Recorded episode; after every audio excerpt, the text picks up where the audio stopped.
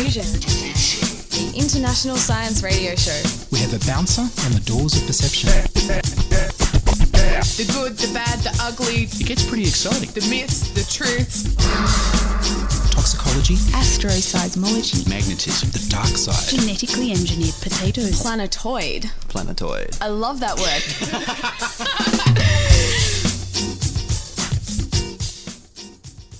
Welcome to Diffusion, the National Science Show. If you like your science fresh, interesting, uncluttered, unprejudiced, and relevant, join us for the next half hour and enjoy the sensation of your mind expanding as we pour it into your brain.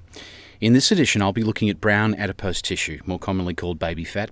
We'll have a look at a fossilised fish who just happens to be pregnant and may lend new clues to how fish used to have sex. Mark West will dust down his plus fours, and Pat Ruby will get out of his uh, medicine lab, and they will both talk about HIV invasion of human cells and things we didn't know about the solar system. And of course, there will be plenty of mirth and merriment. What more can I say except my name's Watmore, Lachlan Watmore. And first up, we have the news with Patrick Ruby.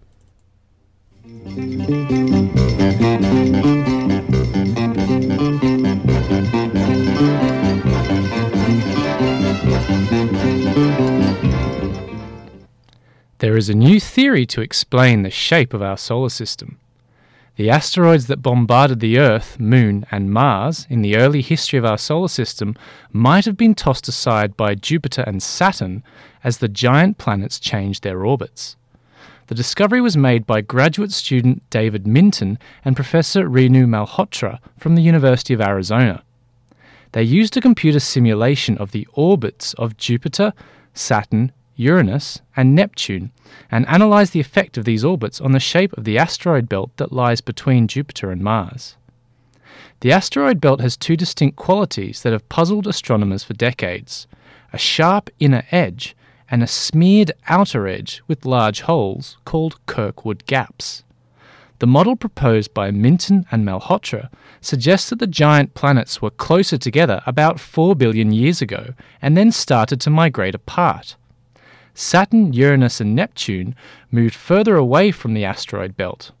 Saturn's orbit wobbled as it moved away, destabilizing the orbits of asteroids on the inside of the asteroid belt. As the asteroids were lost into space, the inside edge of the belt eroded away and became sharp. Jupiter, on the other hand, moved towards the asteroid belt. It pushed pockets of asteroids that passed near its orbit out of the belt and created the Kirkwood gaps. Some of the asteroids lost from the belt might have impacted on the Earth, Moon, and Mars and created the 3.8 billion year old craters seen on each of them. The scientists believe the belt might have lost over 60% of its initial number of asteroids because of these movements. In such a scenario, the slower the planets migrate, the more asteroids are tossed aside by the moving orbits. The research has been published in the February 26 edition of the journal Nature. The HIV virus has learnt to evade another component of our immune system. Immune responses directed by a special protein receptor called HLA are less effective in fighting some mutated forms of HIV. HLA stands for human leukocyte antigen. When a cell comes in contact with a virus or any other foreign particle or organism, it can chew bits of that foreign particle up and display it on its surface attached to an HLA molecule. T cells from our immune system can then recognize the foreign particle on the HLA molecule and mount an immune response against it. Professor Philip Goulder and colleagues from Oxford University discovered the mutated form of HIV that is resistant to HLA directed immunity. They analysed the genetic sequence of HIV and polymorphisms of the HLA gene in 2,800 people infected with HIV. Some people contain versions of the HLA gene that were initially more protective against HIV infection. But in this study, people with this protective form of the HLA gene were more likely to have a mutated version of HIV that could evade immune responses directed by HLA. So the virus had evolved to avoid this defense. Previously, it was thought that HIV might mutate a little to evade the immune system and drug treatments within a single human host, but did not infect the population in general with these new mutations. The worrying thing about the new discovery is that this particular mutation can be spread within a population. 33 million people globally are infected with HIV, and 25 million people have died since the early 1980s from AIDS when the epidemic started. It can be treated with antiviral medications, but cannot be cured. The study results were published in the journal Nature. And finally, some plants have a bit of animal inside them in sciencenews.org. The compound bilirubin, which is a breakdown product of red blood cells, a component of animal bile, and the stuff that causes the yellow look in jaundice, is being used to make plant seeds look sexy. The discovery was made by Cary Pirone and her team of researchers from Florida International University in Miami, the US. They were studying the white bird of paradise tree, which produces black seeds with bright orange tufts around the seed base, called arils. Pirone studied the orange arils using light spectroscopy and chromatography and found the compound in the orange pigment wasn't related to the usual orange pigmented compounds found in plants, called carotenoids. She purified the compound and analyzed it with NMR to discover it was in fact bilirubin. Plant biochemist Dean Della Penna of Michigan State University suggests that hemoglobin in animals and chlorophyll in plants have a very similar ring structure.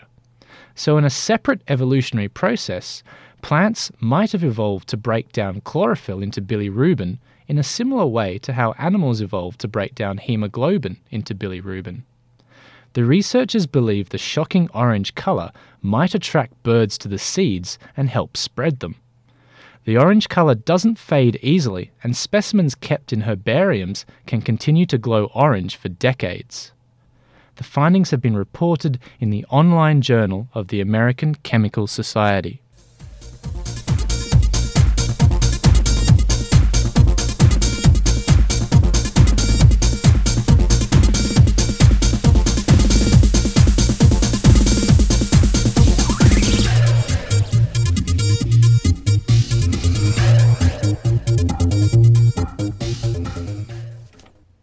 Now, Mark West continues his chat with Bianca Nogrady from New Scientist magazine about the six biggest unknowns of the solar system.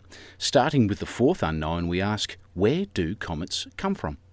Well, what we do know about comets, they're, they're sort of mixtures of agglomerations of dust and ice. They orbit the sun on highly elliptical paths.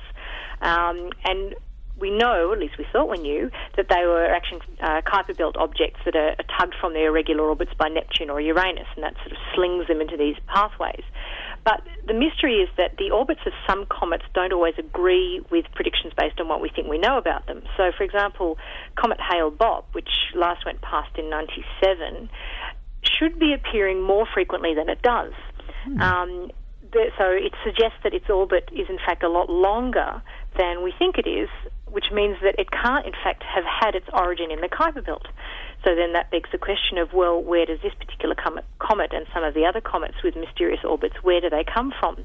Um, so another theory is something called, is that they might have come from something called the Oort cloud. Again, maybe mispronouncing this, double O R T, Oort cloud. sounds about right to me. Okay, we'll call it the Oort cloud. Yep. Um, so this is a, a, sort of a halo of icy bits that's kind of huge. I mean, it, it, it's it's I don't know where it actually starts, but it reaches out about a thousand times further than the outer edge of the Kuiper belt. So, it, you know, absolutely massive, and it's really it exists on the very edge of our solar system and and further out. And um, here, you know, if comets are coming from here, then it's actually not necessarily planets of our solar system that are influencing these um, these orbits. In fact, the Milky Way and other stars. But we can't see the Oort cloud because it's too far out. But this raises another question: is if the um, these kind of long period comets, these comets with these incredibly long orbits, are in fact coming from the Oort cloud, then it suggests that this cloud has a lot more mass in it than we thought. Mm. Um, so you know, we're looking at trillions of objects that maybe a, a kilometre across or larger, which when you put all of that together, you've got a mass several times that of the Earth. And if that amount of material is out there, that then actually throws a spanner in the works in terms of our current ideas about how the solar system formed. Yeah, how did it get there? Well, exactly. How did it get there? And, well, where did it come from? Why is it there? So that way, you know, that then means that we might need to rethink some of our models about the formation of the solar system. So, just these these few little comets that don't quite fit with with the conventional comet behaviour could throw a complete spanner in the works of uh, our understanding of the solar system. Well, it's it's difficult, isn't it? Because there aren't we don't know that much about other solar systems quite yet, which raises the the fifth question of is our solar system unique? Can we look to other solar systems to learn about ours, or is ours the only one of its kind? Well, so far it's the only one of its kind that we've found, but that doesn't necessarily mean it's the only one of its kind in existence because it's in fact quite difficult to detect other solar systems like ours. Um, I mean, we normally we find planets by the way that their gravity makes their host star makes their sun wobble as they orbit. Uh, and that's how we pick them up because obviously, you know, our telescopes just aren't powerful enough to, to be able to see them. But the whereas we can actually see we can see the, the change in orbit of the sun.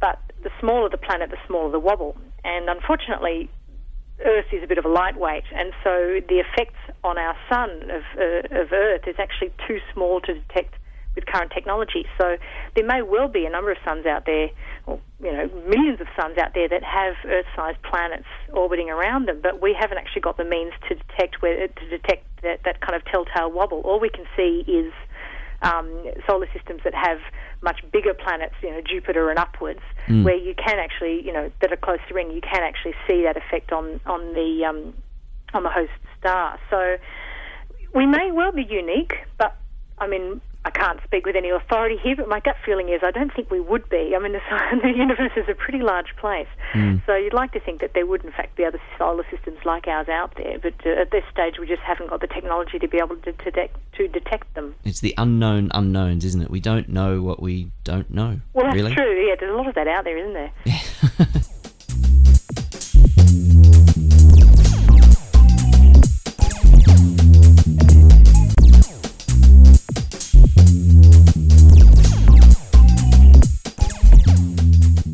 sixth one is quite the morbid one, but also possibly the one that would interest most people. And how will it all end? What's going to happen to our solar system? Is the sun going to explode and uh, devour us all? Or I read a little while ago of this proposal to to use gravitational uh, methods to move the Earth's orbit further and further from the sun, so that we could uh, inhabit the solar system as the sun expands. What's going to happen?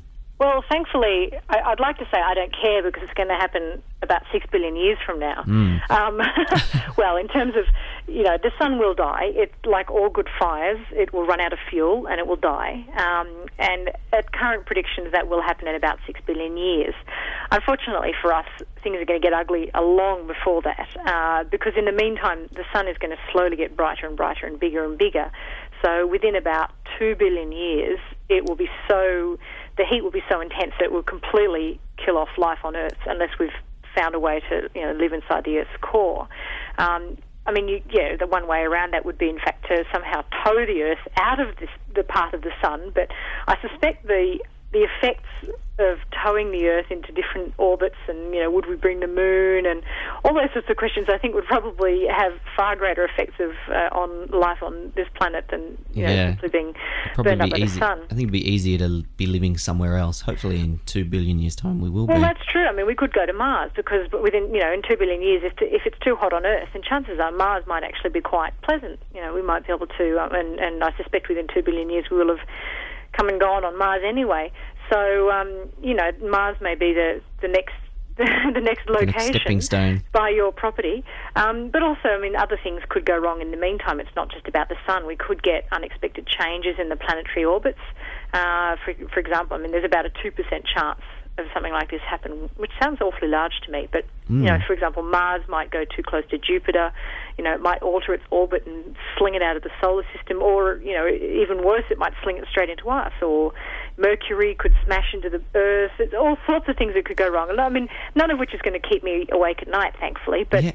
but certainly, all good things must come to an end, and uh, and our solar system is no exception. I guess there's really not much we can do about it at the moment, is there? Well, no, I mean, you know, given that most of us have lifespans of you know maximum 100 years, I think two million or two billion, sorry, is is a long way away to start worrying. I don't even think. You know, I suspect there won't even be any Nogrady genes left on the planet by that stage to worry about. So, if uh, it, well, if there are, then they're doing mighty well. They've, then they've done their job. The natural selection's worked quite well. Absolutely. I hope they spread out throughout the cosmos.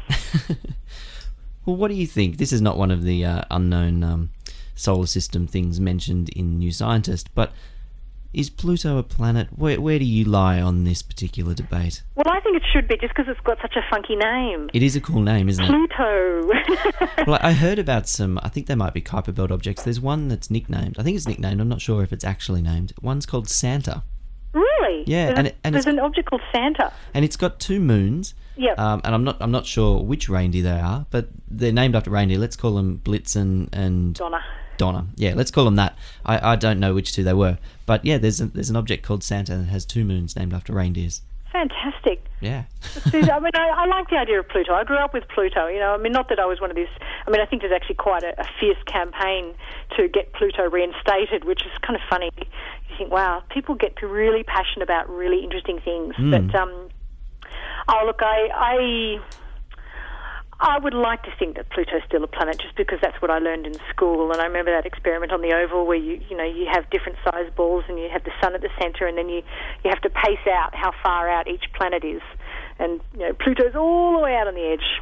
And Yeah. I probably ended up being Pluto, so I think I have some kind of emotional attachment to it.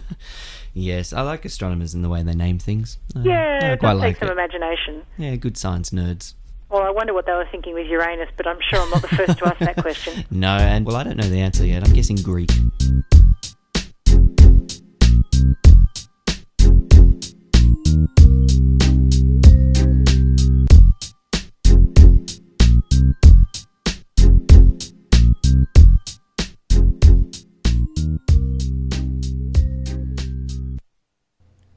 That was Mark West wrapping up the six unknowns of the solar system with a little bit on Pluto's planetary status. Personally, I think Pluto should be designated some just giant rock garden, but that's just what I think. Lachlan Watmore on guitar.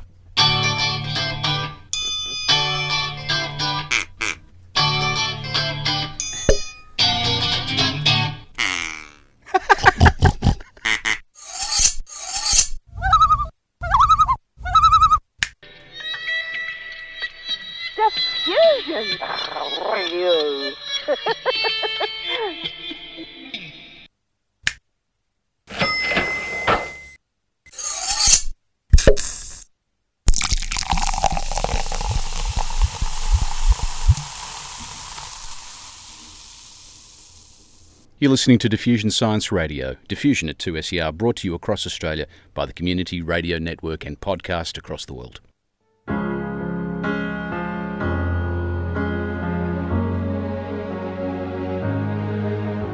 She may be the face I can't forget, a trace of pleasure or regret. Maybe my treasure or the price I have to pay. She may be the song the summer sings, maybe the chill the autumn brings, maybe a hundred different things within the measure of a day. There's a new lady in my life. She's nearly four months old and has a very elegant way of poking her tongue out when being cuddled. Her hobbies include eating, sleeping, squeaking when upset, and biting her mother when being fed. She's my brand new friend, Ruby. of my dreams, a smile reflected in a stream. She may not be what she may seem inside. Ruby, being a mammal like me, has to keep her body temperature within a narrow thermal range to survive. Mammals run their metabolisms at high revs. In order to achieve this, we use a lot more energy than exothermic animals, such as reptiles. It wasn't a very warm day when Ruby and I met, but within five minutes of her being deposited in my arms, I started to sweat. Ruby was so warm that I started to worry she might overheat. Babies are incredibly warm for a number of reasons, and today I'd like to talk about baby fat. Infant humans lose heat much faster than adults. There's a simple physical reason for this. Babies have a much greater surface area to volume ratio. In other words, little things have more surface area per unit of their volume than big things. That's why things that are dependent on a large surface area to live, such as living cells which receive their nutrients across a membrane, don't grow very big. It's also why we crush our coffee before we brew it. Crushing a coffee bean doesn't increase its volume, but it certainly increases its surface area, and more coffee is dissolved in our cuppers.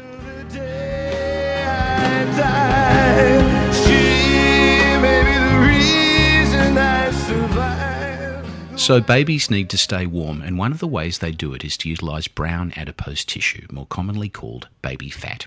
There are many types of fats in mammalian systems, and brown adipose tissue is easily the best one for making heat. Brown adipose tissue, which for brevity I'll now call brown fat, can be found in everybody, but babies have it in the highest concentrations, particularly around their backs. The best way to visualize the action of brown fat is to think of a car with its engine running in neutral. The engine keeps turning over and gets warmer, but the gears are not engaged and the car goes nowhere. It just gets hotter.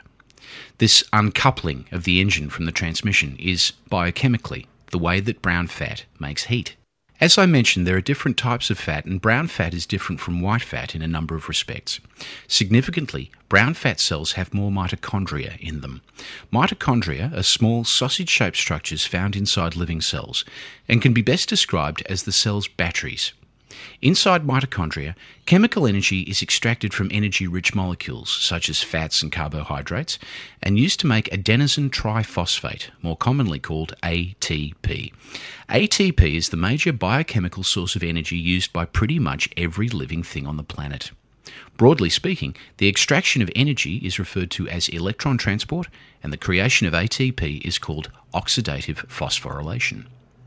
What brown fat does is uncouple oxidative phosphorylation from electron transport. See, I told you to be simple.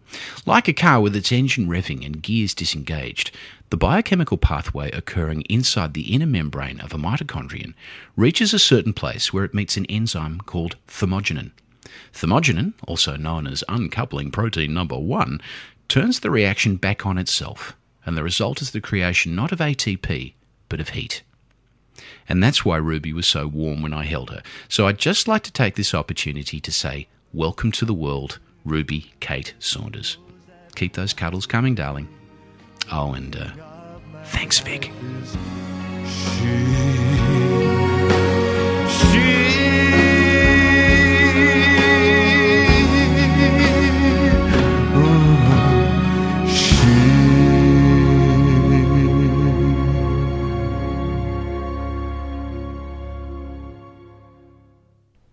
And finally, Patrick has some rather fishy news for us about fish fossils. Pat, what you got, mate? I certainly do, Locke. Well, I have an insight into the sex lives of fish in the Devonian period. Sweet. Have I pronounced that right? Devonian Very well, period? Devonian period from Devon. Yes. Well, this particular fish, um, the Incisoscutum ritchiei, that's the na- that's the species of the fish. Try saying that 20 times fast. I know. It's um it's been a specimen at the Natural History Museum in London for a very long time, and they've recently done some new research on it and revised a previous assumption that they had about this fish. Um, they've had several uh, fossils of this fish b- discovered with bones of smaller fish inside a particular part of their abdomen, and they naturally assumed that that was the last meal that the fish had mm-hmm. before it died. Mm-hmm. But after further analysis, they found that the bones have appeared in exactly the same spot in each of the fossils. Mm-hmm. So they're starting to revise that theory now by thinking that this particular fish could have given birth to live young and therefore have had sex Yes. instead of Okay. the Instead way of spawning. instead of spawning the way that fish normally do where they release their eggs and then they release the sperm and it just gets, externally mixed up in the water fertilized column, and yeah. mixed up. Yeah.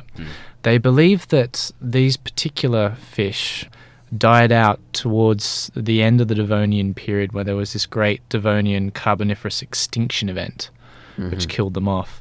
And they were replaced by fish bony fish and um, sharks, primitive sharks, became the major um, predators and the major fish in the sea after this particular period. And I can say from personal experiences, sharks definitely copulate. I actually saw two sharks copulating in the wild once. I'm not kidding. Long Lucky time, you. Long time Uh, ago. It was I've very. It was really violent. They're but I'm, I'm going off the subject. But yeah, it's really violent anyway. But So a lot of biting. It's quite yeah, kinky. there sex. is. It, it- there is, and the male's got two. Well, not they're not called know. penises. They're called claspers, and they've actually Right. got like hooks on the end, so he can hook in. Once he's inside her, he'll hook in, and he she, he won't get out until he's ready. No, she can't throw him out because she'll tear herself. It's very very misogynistic. Right. Yeah, yeah. Interesting. But I, I digress. You digress. And so normal fish, they they spawn like this. Sharks don't. Um, well, it depends. I mean, some species of shark. Oh, look, I don't know. I believe most species of shark, in fact, pretty much all species of um, what are called elasmobranchs, they're the uh, cartilaginous cartilaginous fish, um, will actually copulate. Um, most species that I can think of, yeah, they've got copulatory organs. Whether or not a shark lays eggs or gives birth to live young can vary from species to species. Uh, frequently, if you go down to the rock platforms around Sydney, you'll find tiger shark eggs. They look like little seaweeds. They're Yeah. um, they're uh, you know, camouflaged that way. Whereas the white sharks give birth to pups. They actually have two long uterine horns along their flanks, and they uh, can conceive up to 20 pups, but they'll only uh, deliver about four or five because the others, the big ones, will eat their siblings inside, in utero. Um, so, yeah. That's vicious. Goodness me. Yeah, so it's it's a wouldn't tough like world to be a shark shark. world. Yeah, No. yeah. First of all, wouldn't like to be a female shark. female shark is wouldn't like wouldn't like to be a pup either. Have, having your children eating themselves inside you even before they're born. Yeah. yeah. It's very Yeah. alien, isn't it? You know, being It's eaten from the extremely. inside. Oh, that's, Oh, she, that's she's gory. fine. They don't attack the mother. They just eat each other. That's all. So I think no. the mother's been through enough by the time the pups are out. Yes, Sounds like it, yes. There's not a lot of parental care. Yeah. And that's all from us in this edition of Diffusion. If you would like to contact us, you can reach us via email at diffusion at 2ser.com. That's diffusion at 2ser.com. Or you can visit our website, which is www.diffusionradio.com. That's www.diffusionradio.com. Contributing to this program were yours truly, Lachlan Watmore, Mark West, and Patrick Ruby. Patrick also did the producing and the panelling here in the studios of 2SER in Sydney. Diffusion is broadcast nationally via the Community Radio Network. My name's Lachlan Watmore. Join us for more science next week on Diffusion.